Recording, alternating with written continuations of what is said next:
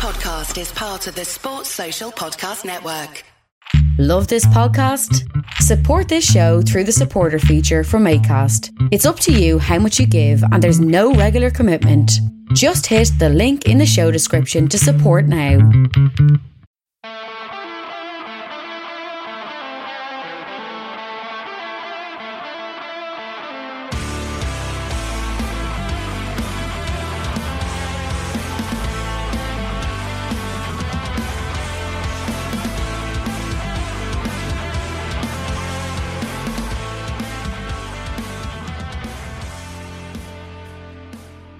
Boys and girls? Welcome to Two Footed Podcast. It is Thursday, the 19th of August. We're brought to you by EPLindex.com and our presenting sponsor, Liberty Shield.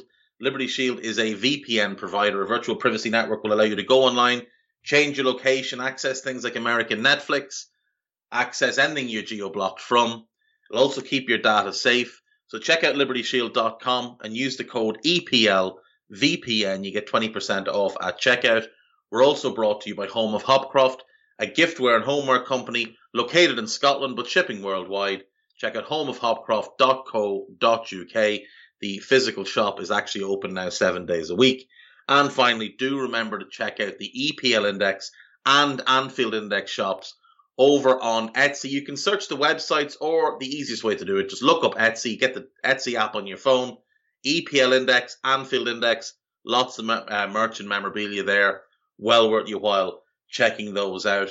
Shipping worldwide. Right, folks, uh, it is Thursday, so we do have some questions, but first we'll run through the quick bit of news. Harvey Barnes has signed a new deal to commit him to Leicester until 2025. I think that's a one year add on onto his existing deal. He had been subject of interest from a number of clubs, and Leicester have done well to tie down a very, very promising player. I, I think Barnes is excellent. I would gladly have him in my team. I think he's got a big future ahead of him, and I think it's not long before he makes his way into the England squad if he can stay fit. He offers something different to the more traditional type of wide attackers that Southgate has used. More pace, more direct. I think he's a top player. I really do. Uh, Leicester have done well there. Will be interesting to see though how Leicester balance their budget this season though because it looks like the Madison deal to Arsenal's not going to happen because they're in for Odegaard and it looks like that one's close. Yuri Tielemans, the market for him seemed to dry up. Uh, Real Madrid were the club interested, were the club mentioned, but they're keeping their powder dry. There's no market for Ndidi at the moment because I don't think anybody could afford him. Barnes would have been the, the next most valuable player after those three oh, sorry, after those yeah those three, uh, and they've decided to keep him long term. So, you know, they've spent nigh on sixty million this summer on um, Soumaré, Daka, and Vestergaard. Rodgers wants at least one more in to play off the right, a left footer. That could push it to 80 million, maybe even beyond that. They already operate well above break even, with their wage bill taking up 120% of their revenue. Um, that's not an ideal situation to be in. So it will be interesting to monitor Leicester over the next little while and see how they find a way to fix their budget issues. Um, some sad news today. Denis Law, the Manchester United and Scotland legend, also played for Manchester City, of course, and scored a goal to re- uh, relegate Man United. He has been diagnosed with uh, Alzheimer's and dementia. Uh, Law is 81. His former teammate Bobby Charlton was diagnosed with the same condition last year. That is two thirds of United's Holy Trinity. Obviously, the third one, George Best, who passed away some years ago now. Um, Law says, I recognize my brain is deteriorating and my, how my memory evades me when I don't want it to, and this causes me distress in situations that are beyond my control. It is very, very hard. And if you've ever seen anybody suffer from these illnesses, you will know what a what a horrible time it is. Um, Denis Law was an incredible footballer, and he scored goals for fun at every level. You know, with with Scotland, with United, with Huddersfield, with Man City, with Torino. Uh, he won a European Cup, two English titles, and the FA Cup in his 11 years at Old Trafford, and is one of their best ever players.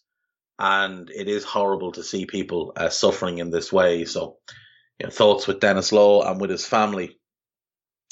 Aaron Ramsdale was left out of the Sheffield United squad last night as they were walloped by West Brom amid rumours that he is close to joining Manchester United. Now, David Ornstein reported yesterday that the fee would be in the region of 24 million, potentially rising to 30 million with add ons. Now, look,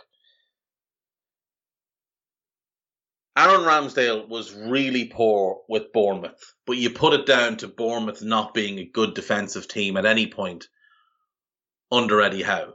He went, went to Sheffield United last year for 17 million. I said at the time they've overpaid. He was the worst keeper in the league.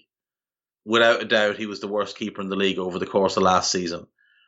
And now Sheffield United are making a substantial profit, possibly almost doubling their money if these add-ons come through. So they've done brilliantly out of this. For Arsenal, though, it's one step forward, signing Odegaard or potentially signing Odegaard, and then two leaps backwards, doing things like this Ramsdale deal. They already spent 50 million on Ben White, who just isn't a top six caliber centre back. He could be a fine holding midfielder I think he could do really well at right back. But at this point, he is not the caliber of centre back you want if you're a top six side. If you have ambitions of Champions League, of winning major honours, you're not going to do that with Ben White. In two years, maybe he can develop into that player, but you've paid 50 million. You need him to be great immediately. When you give so much of your budget for one player, you need them to be day one top drawer. He needs to come in and be the best defender in that Arsenal defence, and he's not going to be. He may well be third, but that's purely down to how bad the right back situation is. But Kieran Tierney's a vastly superior defender, as is Gabriel. And I really think Arteta has been set up for a fall here. This is a bad way to spend your money. If Arsenal land Ramsdale and Odegaard, they are going to be about 126, 127 million in the hole for this summer. The outgoing will be Joe Willock. That brings it down to closer to 100 million. But 100 million is a massive outlay for a club that don't have European football. It's a massive outlay for a club that don't have Champions League football. They don't even have Europa League football. Arsenal are a study in how not to spend money. And they have been now for a few years they thought they were smarter than everybody else when Sanllehi was there and he was doing these deals. They were overpaying for players, paying a small amount up front. Liverpool have done similar, but Liverpool did it with Diogo Jota, for example, and paid 42 million for him. Arsenal paid 72 million for Nicolas Pepe, who going into that summer, the talk was 40 to 45 million probably gets that deal done. Lille will hold out for 55, but will probably give in.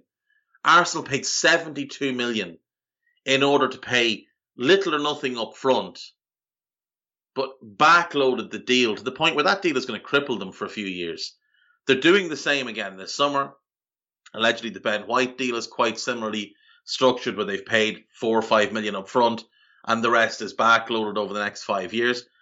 They're going to be paying massive amounts of money for players who, in truth, really aren't good enough for what they want to be. Now, I think Nicolas Pepe is a good player.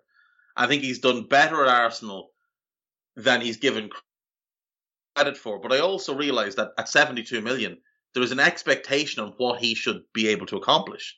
And he hasn't reached that level. If Pepe had come in for 35, 40, I think people would look at it and say, slightly underwhelming, but not bad. But because he cost 72, disaster. And Ben White could well be similar. Look how poor he was against Brentford. He's always been poor in the air. He's poor in the air for Brighton, poor in the air for Leeds. He's not a particularly good 1v1 defender. He's not a very aggressive defender. And he's not the best at covering across behind his centre back mate or his right back. He's very, very good in the ball. He's a very talented footballer. I just don't know that he's a very good defender or that he'll ever be a very good defender. He certainly isn't a very good defender now. And Ramsdale is the same thing. He might become a good goalkeeper, but when you pay that kind of money, you need a guy that walks in day one and is top class. Doesn't have to be world class, doesn't have to be Alisson Becker, but he certainly needs to be one of the 10 best keepers in the league. He's not even going to be one of the best, he's not even going to be the best keeper at Arsenal. It's not like Leno is, is top class either. Leno's not top 10 in the league. And Ramsdale's worse than him, significantly worse than him.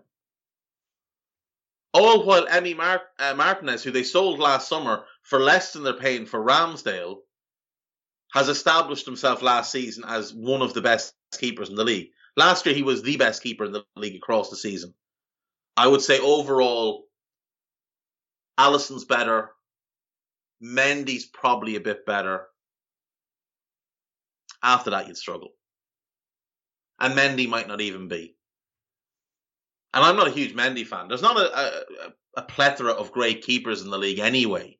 And this makes the Arsenal decision so much worse.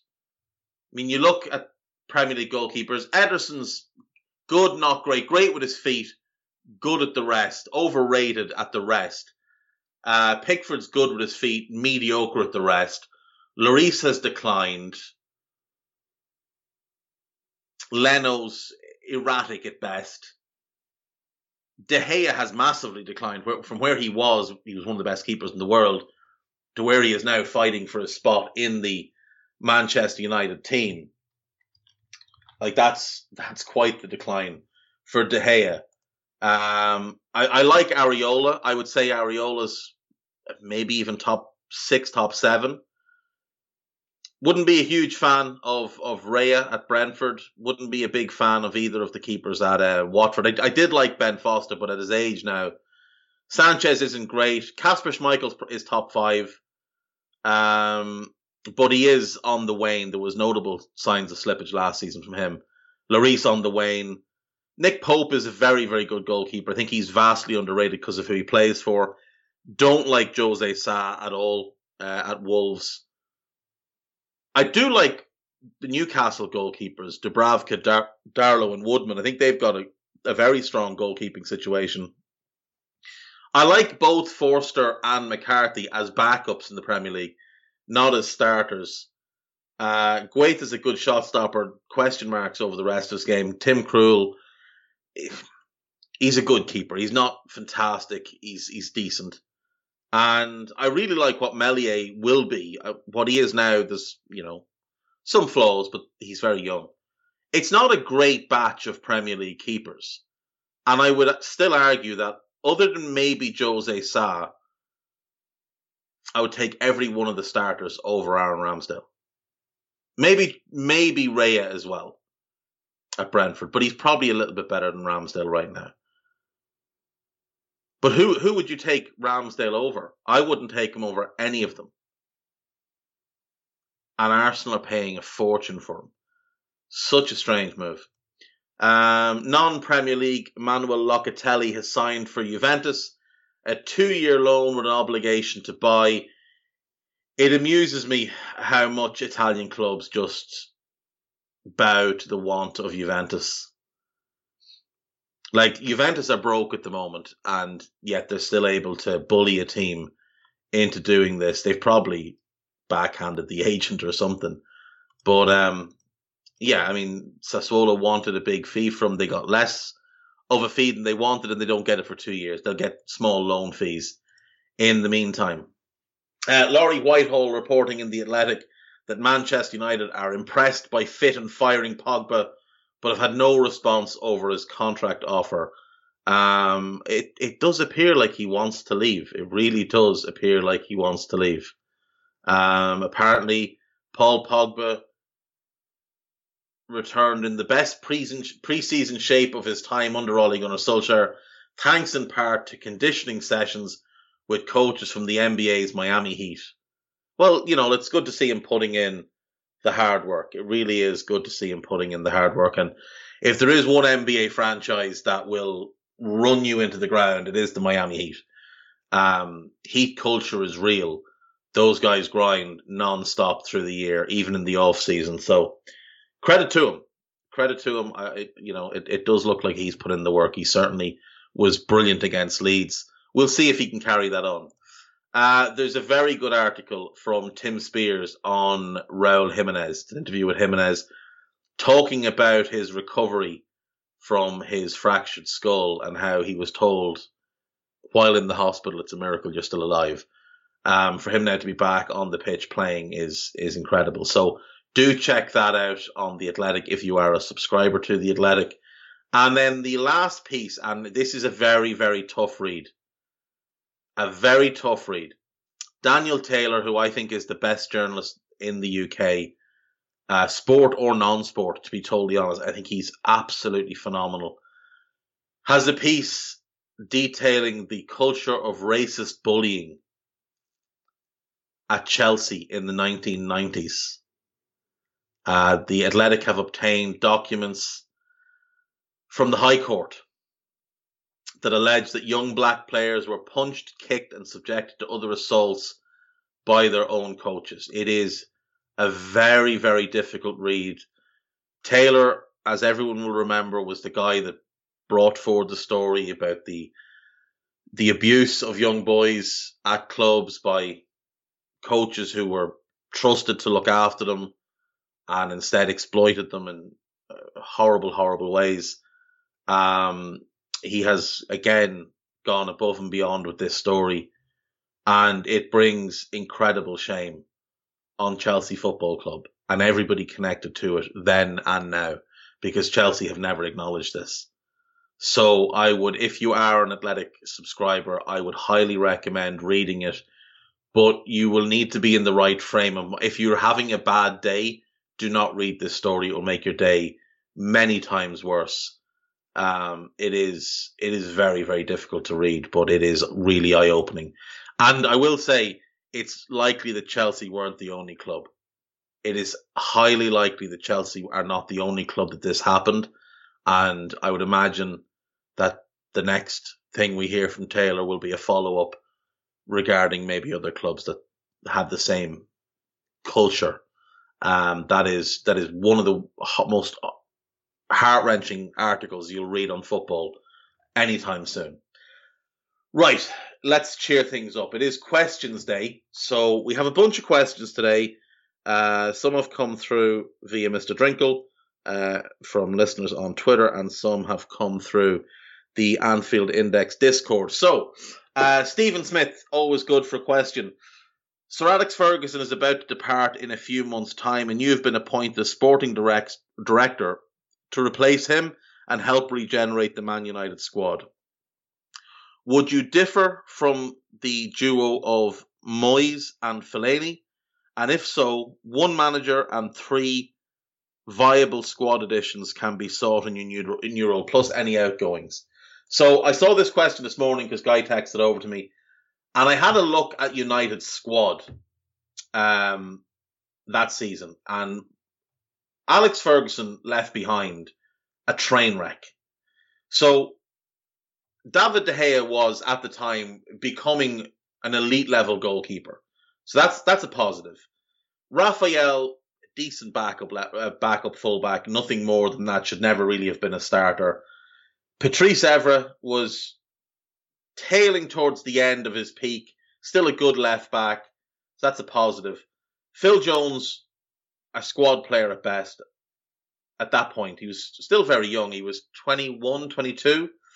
Jonny Evans was young as well at the time. Um, I think he would have made, was he young? He might have been 24. Yeah, he was 24 ish. So Evans would have been a good squad player for United to have. Rio Ferdinand was well past his best. Anderson was permanently broken. Wayne Rooney was past his best, but he had a good season under Moyes. Giggs was basically finished. Chris Smalling, again, a squad player. You don't want him starting for you. Javier Hernandez, again, a good squad player, not a starter for a club like United. Uh, Anders Lind- Lindegaard, decent backup keeper, nothing more. Vidic passed his best. Carrick passed his best. Nani constantly injured. Ashley Young, squad player. Danny Welbeck, squad player. Robin Van Persie at the tail end of his prime, still a good player. You'd be happy to have him. Uh, Angelo Henriquez was a young Chilean striker at the time whose career never really took off. Did really well, I think, at Dinamo Zagreb. Yes, on a loan spell. Uh, he currently plays in Brazil. His career never really went where it was meant to go. He he was very highly touted when United signed him. Anyway, Fabio, average, very very average. Fine depth as a as a as a fullback. Um, Tom Cleverley, squad player. Darren Fletcher, squad player. Antonio Valencia, squad player. Shinji Kagawa United never really figured out how to use. He could have been very, very good. Macheda, squad player. Büttner, squad player. Young Wilf Zaha, squad player. Guillermo Varela, squad player. Nick Powell, squad player. Pepe, not even a squad player. Tom Lawrence didn't make the grade. Jesse Lingard, unproven kid. Uh, Michael Keane, at the time, unproven kid, but could have been a decent backup. But you've already got a bunch of backups there. Adnan Januzaj, the same. You look through that team, and I think the only players you'd really deem as starter quality moving forward without the Ferguson magic kind of holding it all together, De Gea, Evra, Vidic, Carrick, and Van Persie and maybe Rooney. So six. Six. That's what they had. And a bunch of squad players and a bunch of lads that weren't good enough. So to bring in a manager like Moyes wasn't really optimal. Like Moyes,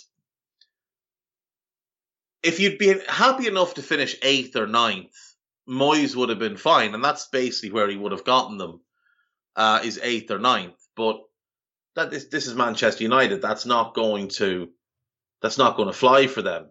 Um, they finished seventh in the end. Obviously, he got sacked in the April, and Ryan Giggs saw out the end of the season uh, with a couple of wins and a defeat to Sunderland. Um, who would I have gone for? So, ideally, you want someone that can come in and build a culture, build a new squad, you want someone that you're going to invest in long term. Now, United had been obsessed with Pep Guardiola. They were never really going to get Pep. Pep wasn't walking into a complete rebuild. Uh, he went to Bayern, who just won the Champions League. That's what Pep likes. Pep likes to walk into something that's basically ready, a couple of tweaks, then you know, be proclaimed a genius. Um, other top managers that were rumored to be available with him. Mourinho left Real and joined um, Chelsea, but again, Mourinho's not going to go somewhere to do a rebuild at, at, that point in his career. And they would get Mourinho later, and obviously it would be a, a, not a disaster. That would be unfair. He finished second. He won some cups. He was better than Ole has been. So credit where it's due. Um, Max Allegri will be the interesting one for me, in that he was Everybody knew he was leaving Milan the following season. Everybody knew. They ended up sacking him in like January or something, and it had been become very public. He came out in the press in like early December and said, "Yes, absolutely, this is my last Christmas in Milan," and was basically joyful in his announcement that this is the last time I have to put up with this uh, at Christmas time. So Allegri would have been 46 at the time. Still a young manager, but he had good good experience. Um, Spal, Grosseto, Sassuolo, Cagliari, and Milan. He'd won a title at Milan, so he's a proven winner. Um, he'd done really well at Sassuolo and, and at Milan. Not so well at the other stops, but they were all learning curves for him. I think that's who I would have gone for, is Max Allegri because Allegri will do all the things Moyes will do. Like he will absolutely figure out ways to get players in the right positions. He'll figure out a system, and he's better, much better manager than Moyes. But he's really good at figuring out a system and shape that works for what he has at his disposal. And then you begin to build.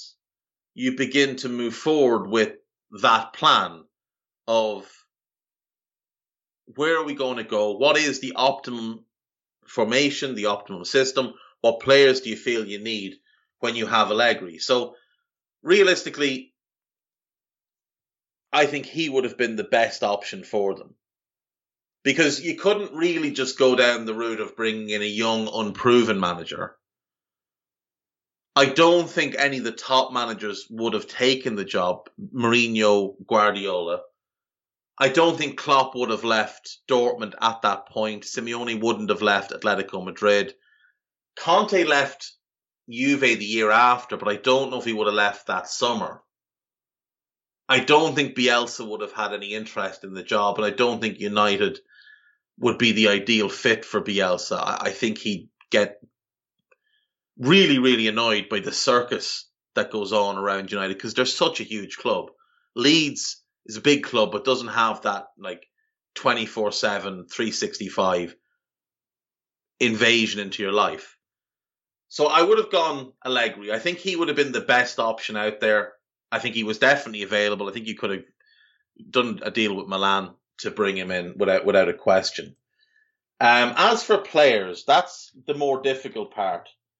So I mean, you have to be real about this. You can't just go and pick all the best players around. You look at Arsenal that summer; they bring in Mesut Ozil. So, I mean, there were good players moving that summer. in terms of who I would have looked to bring in, you definitely want to get a centre back. You definitely, I think you want to build a spine. So centre back, a midfielder, and a striker is probably your your approach here. Unless you want to just build from the back and sort out the defence, you've got um, Evra, Rio. You'd probably move into a, a bench role. Maybe you continue with Vidic for the year because he was still relatively decent, and you want a right back because you just don't want Rafael playing there. Um, it's hard to think actually who was who was good at the time, who was really good at the time that you'd be looking to bring in. Uh, let me see. Hang on. This is going to be very poor radio while I look up who was where at the time because it is obviously quite a while ago. Um,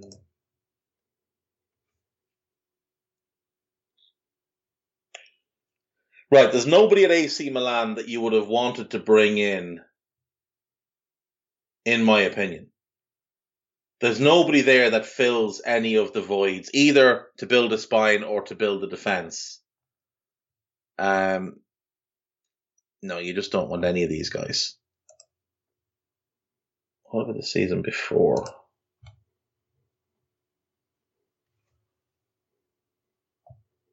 Do you know what though? No, that was the no, that wouldn't work. That wouldn't work. Um, in terms of signings, I, I, would need to do some proper looking into this. I'll come back to this. Let me come back to this later on uh, with when I have a bit more time and have everything else done. Uh, Jane Easy Fushizi asks, question for the show. With rumours that Weston McKennie is available, do you think he's a decent option for Liverpool this summer? Price shouldn't be astronomical and he can play a few different roles in the team. I do like Weston McKennie, I must say. Um, I think he profiles really well for a Jurgen Klopp box to box midfielder. Powerful runner, good in the ball, strong in the challenge, and like you say, versatile. Can play right back or his preferred role in midfield. I think you could mold him as a number six, that shielding ball winning defender, but box to box is his primary role, and Liverpool could do with someone in that kind of area. Uh, I wouldn't be against it. Yeah, if the price is what 18, 20 million, I don't think it's a bad price at all. Uh, Juventus paid 18.5 million plus 4.5 million loan and 6.5 million in potential bonuses.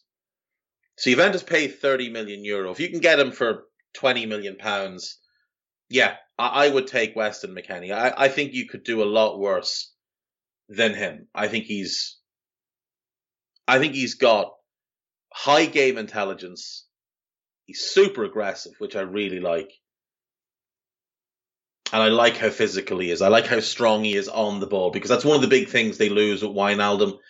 That ability to just give him the ball and have him hold others off and let everything reset, let players get into position.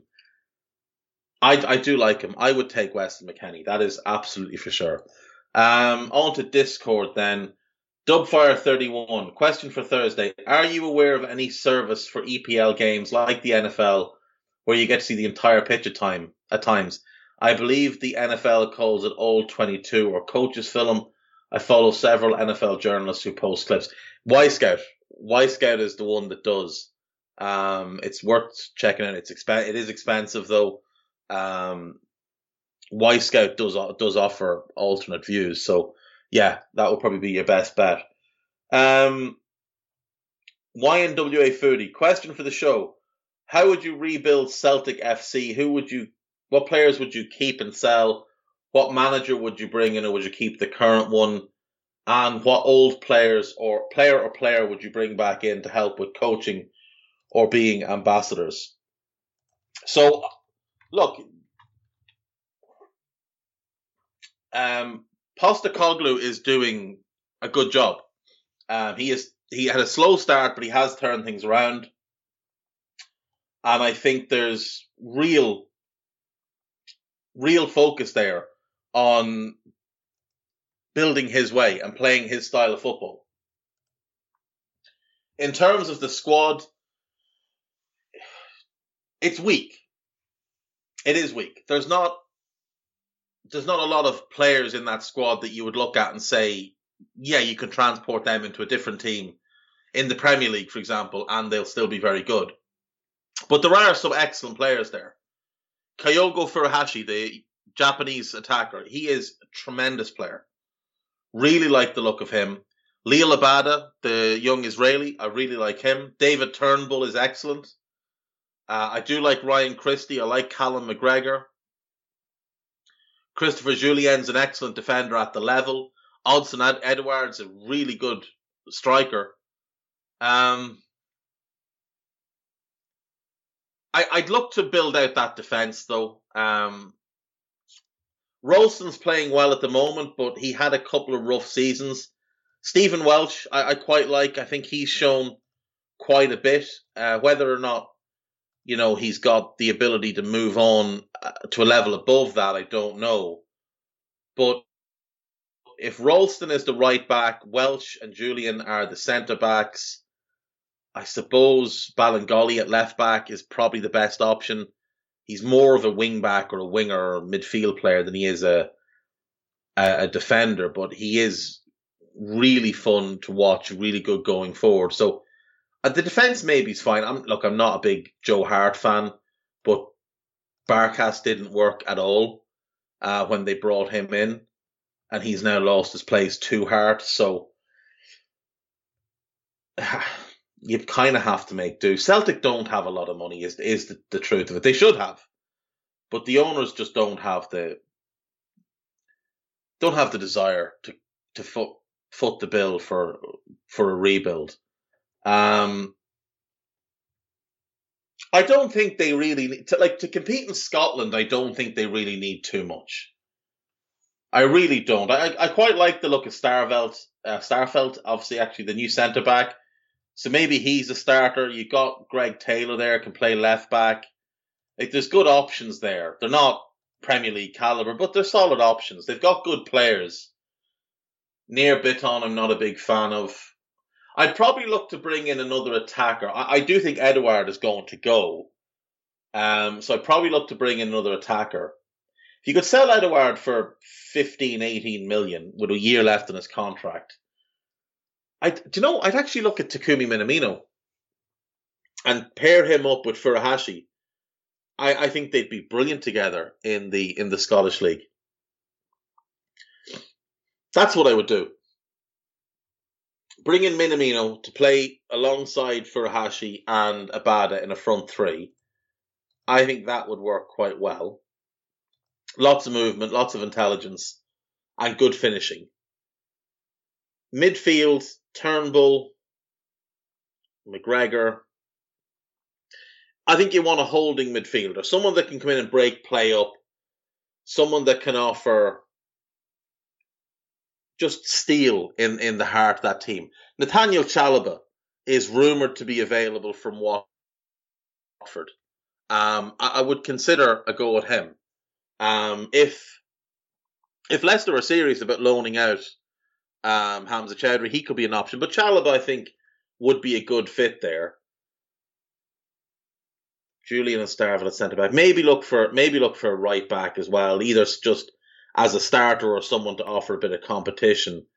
Um, who it would be, I don't know.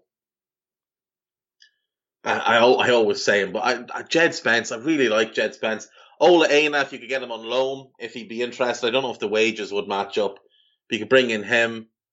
Um, Yan Valery of Southampton could be worth a punt because he is the third choice right back at Saints, and he doesn't seem to get on all that well with Ralph. So maybe bring in Yan Valery as a as a squad option at right back.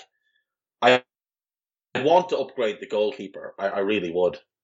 I just uh, Joe Hart. I, he played really well the other night, made a couple of great saves, but he's just not for me. Not at this point in his career.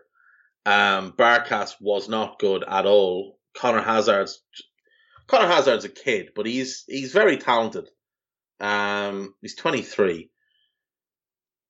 I, you want a goalkeeper, a goalkeeper, a right back, a holding midfielder, and a forward. Minamino, Chalobah, Valery, and goalkeeper Karl Darlow from Newcastle.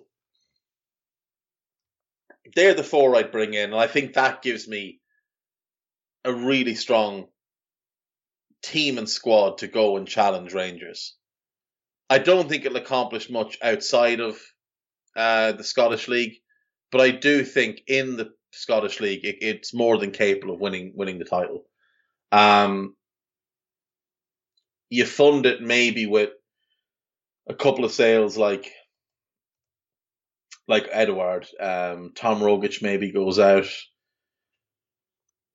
Maybe you sell Ryan Christie, but I'd like to keep him. I think he's a good player. It would take some investment. It would take some investment from the owners. Maybe you can find money for Ajeti. They paid quite a bit to get him, um, and it five million, and it, it just hasn't worked at all. Uh, six goals last season. It's just not. It's not where you want him to be. Very talented young player. He's not young anymore, is he? He's 24, 25. 24, he'll be 25 in February. Maybe you can find money for him fr- from a European club. Um, but yeah, you know, you, you want to move on some of these players. Uh, Bitton, maybe move on Leigh Griffiths. He earns good money. Uh, Ajeti. I mean, could Ismaila Soro be the answer at holding midfield? Maybe, maybe not. James McCarthy. I mean, they they brought him in. He's he's a solid player, but he's not going to move the needle for you. There's talent in the squad. It's just there's not enough of it. And it's not in the right areas. Um, but yeah, those those are the moves I'd make. I, and I, would keep the manager. I, would keep Postecoglou uh, for now anyway. See how he does. Let him develop things. He's done well where he's been. So look, I had doubts over him when he arrived, but he's turning things around, and the football is fun to watch. That's at least that's at least an important plus. Um, do you think Rajhav? I, I'm sorry, bud. Do you think that flair and creativity in football is being increasingly compromised as an attribute in favor of functionality and physical attributes? We see less of players like Kaká, Ronaldinho, Riquelme nowadays, and those that have it, Coutinho, Ozil, Aouar, and Kovacic aren't the most sought after players in the market. They're away from managers to reinvigorate that. I think you're 100% right. I think flair and creativity and individuality have been strongly shoved out of the game. You know, even players like James Rodriguez, um, in favor of functionality and physicality. I think Jurgen Klopp is you know, a prime example of a manager that favors functionality and physicality, be it size or speed, uh, over individual creativity. And that's fine. Absolutely fine. But there still has to be place in the game for those players. Now, there are some managers who do massively enable creativity. Sarri is one. Gasperini is another. It's crazy that the main two are Italians. I think Bielsa uh, put it kind of strikes a good balance between the two. Pep obviously big on creativity, but within a system, within the confines of a system. Um, yeah, I think it's a shame. Is there a way for managers to reinvigorate that? I don't know. With the way football has gone, like we had a whole era of four two three one, we've had a whole era of four three three. I think if, if we get we've you know we've had three four three. I think if we can get back to more of a three four one two with a ten in between the lines, even a three one four two where you play a deep playmaker, a Pirlo type behind the line of four workers. There is ways. I mean, it, Conte again. I mean, he he was the one that masterminded Pirlo behind that line of four. Now, obviously, Carlo had put him in, in the deepest role initially, but Kaka was the main creative force in that team. Pirlo was main, merely kept things rolling a lot of the times, whereas at at Juve, Pirlo kind of took off as the lead creative force in a in a three one four two. So you know, again, Conte, an Italian, and one known for his defensive uh, wants rather than attacking wants. So, is there a way? I think it'll depend on shape and system. You've got to get to different shapes and system. Uh, Molly is currently shouting, God knows at what. We'll ignore her and move on. Right, next question then is from Adam Hanlon. Uh, he's got three questions. What would be your Liverpool 11 to face Burnley on Saturday? Would you stick with Jota or bring in Bobby? Would you take out Virgil until Chelsea and give Konaté and Gomez a game? No, I think you give Virgil the game because he needs games. Simple as that. I think Virgil has to stay. I think the back four stays the same. I think there'll be a change in midfield. I'd bring in Thiago and Fabinho for Ox and Milner. And I, I would start Bobby up front over uh, Diogo Jota. Do you think Liverpool maybe finished recruiting this summer? And if so, do you think the squad will win the League or Champions League? Uh, no, I don't think they're finished recruiting. Uh, if they were finished recruiting, I think they would potentially have a good chance in the Champions League but I wouldn't back them to win the league. And predict 10 Premier League transfers you think will happen before the deadline. Um, I, I won't predict players, but I'll predict areas. I think Liverpool will sign a midfielder. I think Manchester City will sign a striker. I think Spurs will sign a striker, and I think Spurs will sign a centre back. I think Manchester United will sign a right back. I think United will sign Kieran Trippier, so I think they'll sign um, but I think they'll try and sign a right back. Um, I think Chelsea will sign a centre back and a holding midfielder. I think Wolves will sign a centre back. I think West Ham will sign a centre back. And I think Newcastle will sign a holding midfield player that they don't need. So there's ten. Uh, so I I'm, I I don't want to go into specifics about players because you hear bits and bobs like the Choudhury one that's out there. Everybody's talking about that that it could happen. Um, so it's not anything breaking news, but I, I think that one could happen because I think Newcastle would be silly enough to add another holding midfield player when they already have four of them. Now they might want to get rid of the Longstaff brothers, but you know this is the manager who was going to sell Jack Grealish for a packet of crisps and a couple of pints. Uh, so it's, you know, the Longstaff brothers are the best young players to come through in Newcastle in a while, and he doesn't seem to have any time for either of them. I think someone else is going to get hold of them and have two very good players. Um, next question then. Chris Colby, what teams would you want to see promoted into each of the top two English leagues this season? So from League One into the Championship, Portsmouth for definite. I like Portsmouth. I really like Danny Cowley, and I really want to see them get promoted. Sunderland, because their fans have been through horrendous times. And I'm stuck between two Ipswich or AFC Wimbledon, but I'll go AFC Wimbledon because I like the story. So AFC Wimbledon would be the third one to go up into the championship. Then from championship to Premier League, uh, Middlesbrough for definite. Always had a soft spot for them because of the Juninho team, and, and they were just a lot of fun. And obviously, you know, Mr. Drinkle is from the area, so be nice for his local area to have a bit of cheer. Uh, Nottingham Forest, they're, they're just a two-time European Cup winner uh, Nottingham Forest for sure. And then Coventry. And again, it's just one of those nostalgic things that when I was growing up, Coventry were always in the top flight. Coventry were a proper club in the top flight of the, of the English uh, English football pyramid. So Coventry, and again, their fans have just been through the ringer. Lots of bad ownership stuff, lots of nonsense, lots of financial hardship. So Coventry would be the third. Borough, Forest, and Coventry up from the championship into the Premier League is what I would like to see. Um, Dell, with Salah fast approaching the 100 goal mark in the Premier League, would you classify him as the best inside forward the league has ever seen? I would say yes, but I would couch it with the fact that inside forward is only really a development of the last five, six years. Before that, we had a lot of 4 4 2 we had a lot of 4-2-3-1.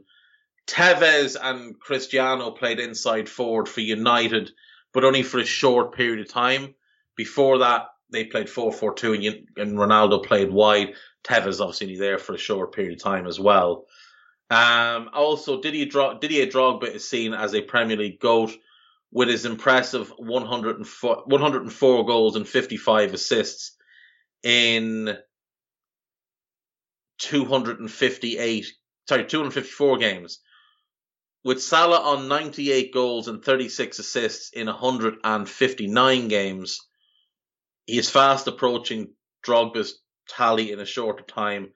Also, Salah is only 77 goals and 38 assists behind Henry, 86 goals and 11 assists behind Aguero. Would you consider Salah as the best foreign import to the Premier League? Um, he is the best African player the Premier League has ever seen. That's no longer in doubt. He will pass Drogba in goals this season and probably in assists over the next two to three. Um, probably in the next two.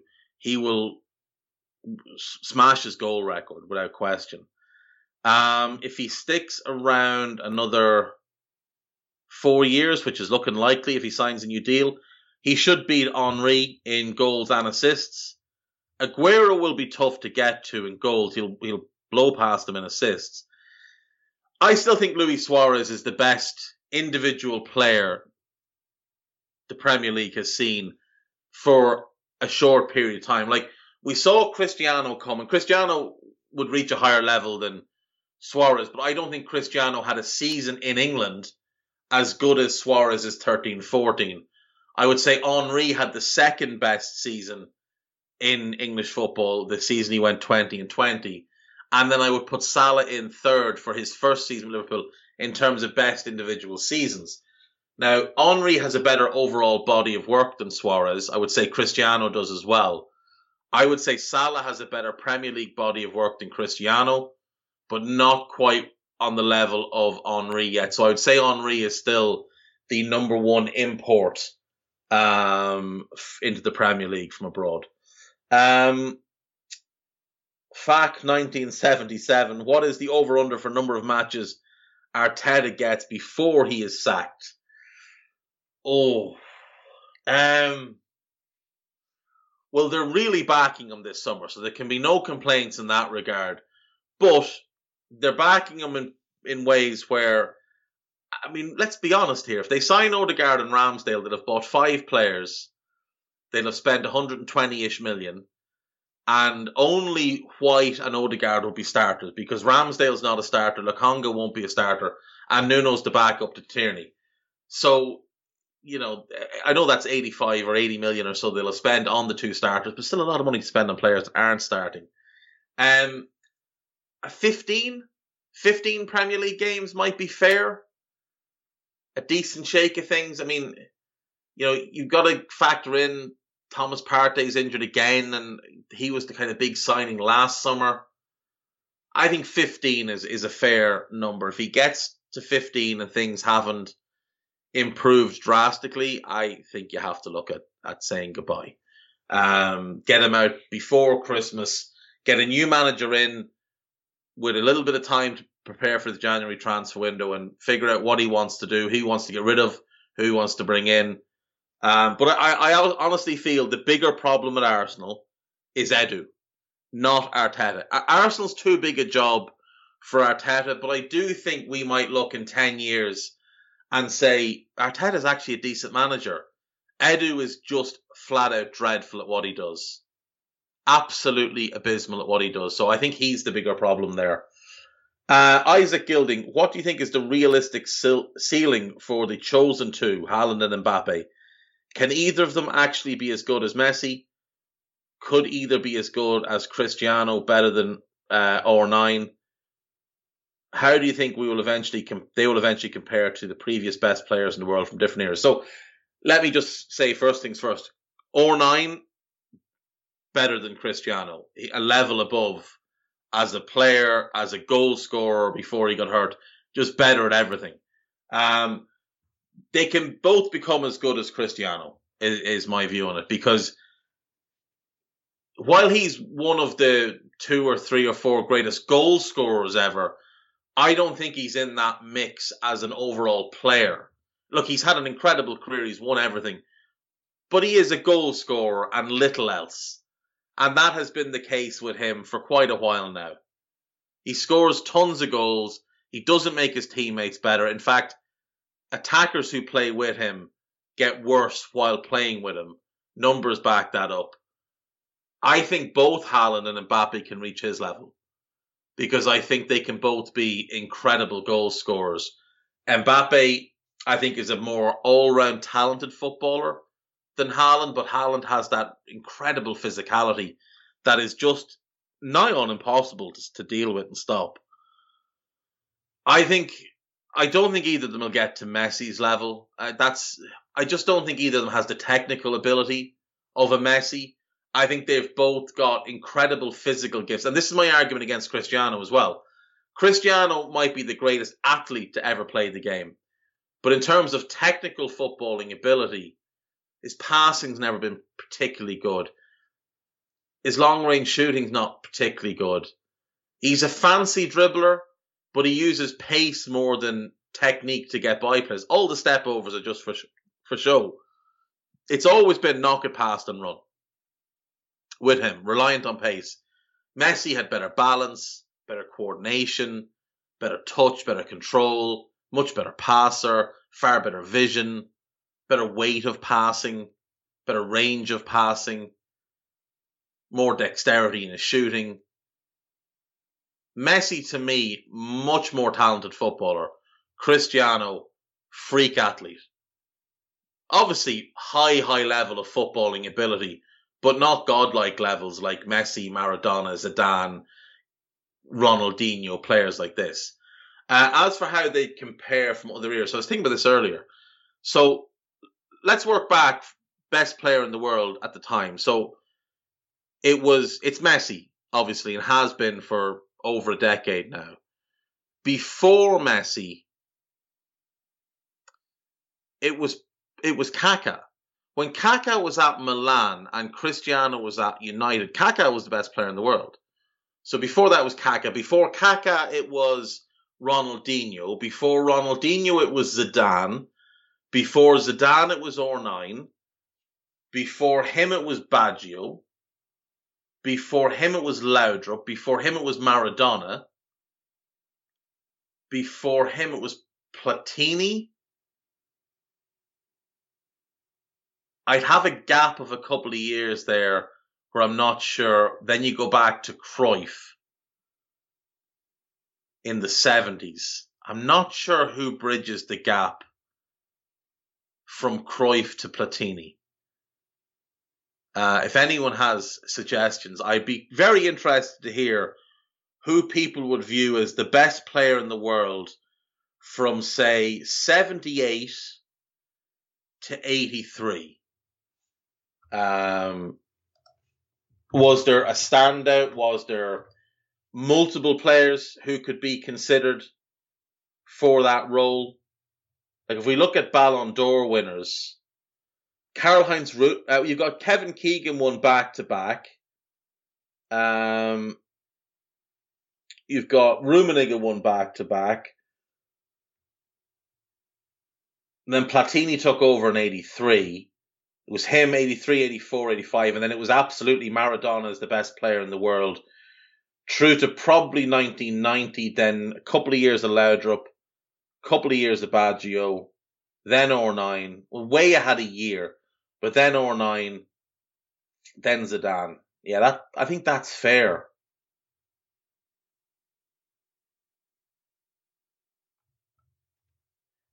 maybe it was Keegan for a couple of years and and um and Rummenigge for a couple of years. Maybe that's how it was. Now I wouldn't put them on the same level as the other players I've mentioned. You know, Beckenbauer would have been the guy before Cruyff, even though their their careers were very similarly, um, you know, in terms of t- time, their peaks were around the same time. I do think it was Beckenbauer, then Cruyff. Um, Before that, obviously, best Pele. But yeah, I, I think I looking at the last thirty years, say won't reach the levels of.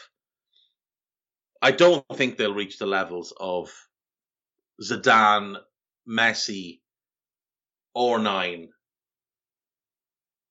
They could reach the levels of Laudrup,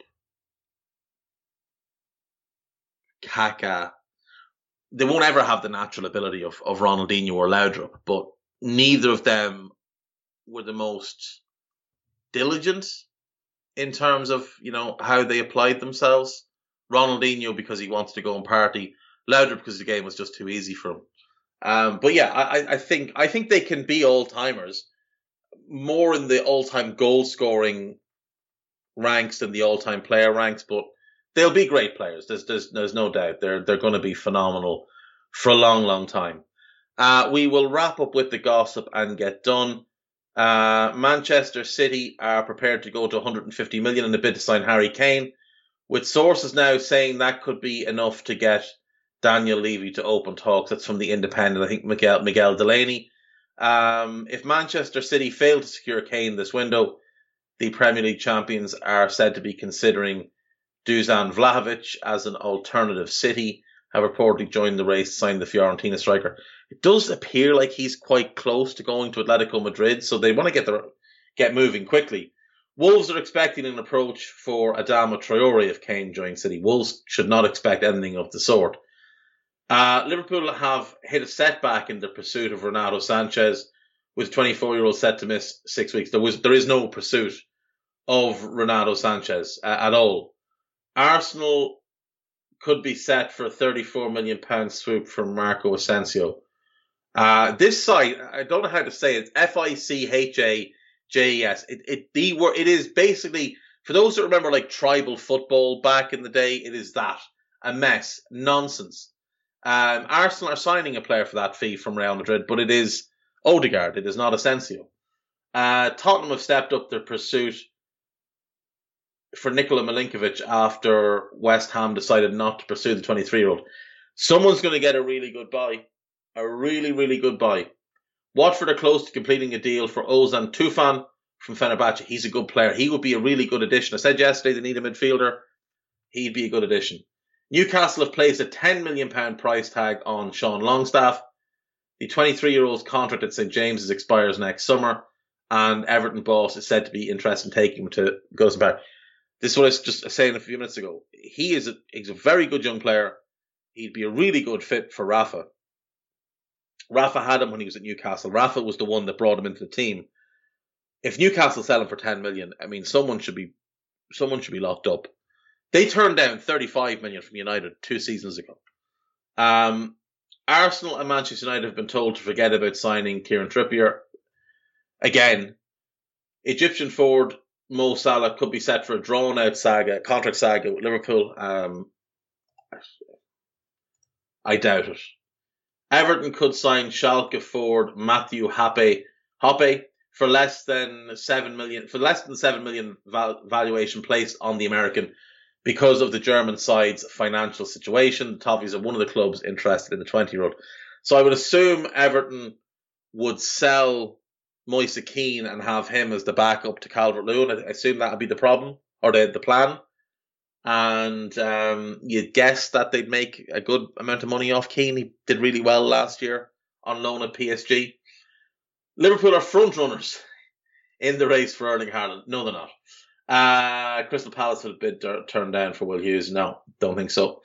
Um, Wolves, sorry, Wales forward Gareth Bale is back in favour at Real Madrid, having been reunited with Carlo Ancelotti.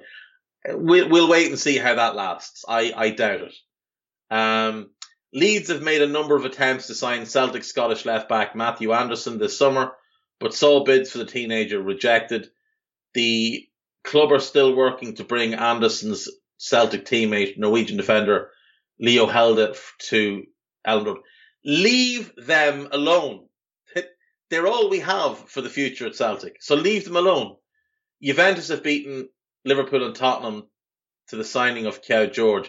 Neither Liverpool or Tottenham were in for him. He's always been going to Juve the last year. Neither club were ever seriously in for him. All all reports were always it's Juventus, Juventus, Juventus. Manchester United are still looking into the possibility of signing another midfielder. Any deal would need to be financed by player departures following the arrival of Rafa Varane and Jadon Sancho. The problem for United is they don't really have any sellable pieces except Pogba. And if you sell Pogba, you then have to replace Pogba so you don't have money to sign the other midfielder you need. Um, because regardless of what they might hope, Jesse Lingard is not bringing in 25 million. Former Newcastle and Chelsea striker Demba Ba has left Swiss side Lugano, Lugano, having played just 48 minutes for the club. Fair to say it went well. Barcelona are hoping to, this is great, are hoping to raise a further 200 million euro to reduce their debt through the sales of Samuel Umtiti, Philippe Coutinho, and Miralem Pjanic. There must be many other players on this list. They can't be hoping to raise as money. Part of this has to be surely saving money on contracts, but it's not going to happen. Realistically, Umtiti's 27. He's really good, but he's always injured. So you're maybe going to get 10, 12 million from him. 10, 15 million max. No one's going to pay him the 400 grand a week he's on at Barca. So you're going to be paying him probably 200 to 250,000 a week for the next two to three years that he has on his contract. It's not going to happen. The same thing with Coutinho. The same thing with Pjanic. You've given them monstrosities of contracts. Coutinho and Umtiti have had loads of injuries. Pjanic is 31. You're not getting any money for them. You're going to cost yourselves a fortune. Um, Fabrizio Romano, the spoofer, as as I like to call him, he's reporting that uh, Andres, Andreas Pereira is poised to join Flamengo on loan. So I believe this was reported yesterday by a real outlet, and he is just jumping on the bandwagon, as he likes to do. Uh, Sunderland are keen to sign versatile Wales and the 21 defender Niall Huggins from Leeds United. Sunderland could do with a few signings for sure. Uh, the squad's looking a little bit thin. Uh, English midfielder Joe Willock is hoping to break Alan Shearer's consecutive goals record and make history for Newcastle on his second debut against Chris, against Aston Villa this weekend. Best of luck to him. I, I really hope he does. Um, big pressure on him now though with that transfer fee. Big big pressure. And that's it then. That is the show for today. Um, you won't know, but it was a little bit stop start because of noise going on here. Uh, but thank you as always for listening. Thank you to Mr. Drinkle. Thank you to Fox Hunt, And I will see you all tomorrow. Take care. Bye bye.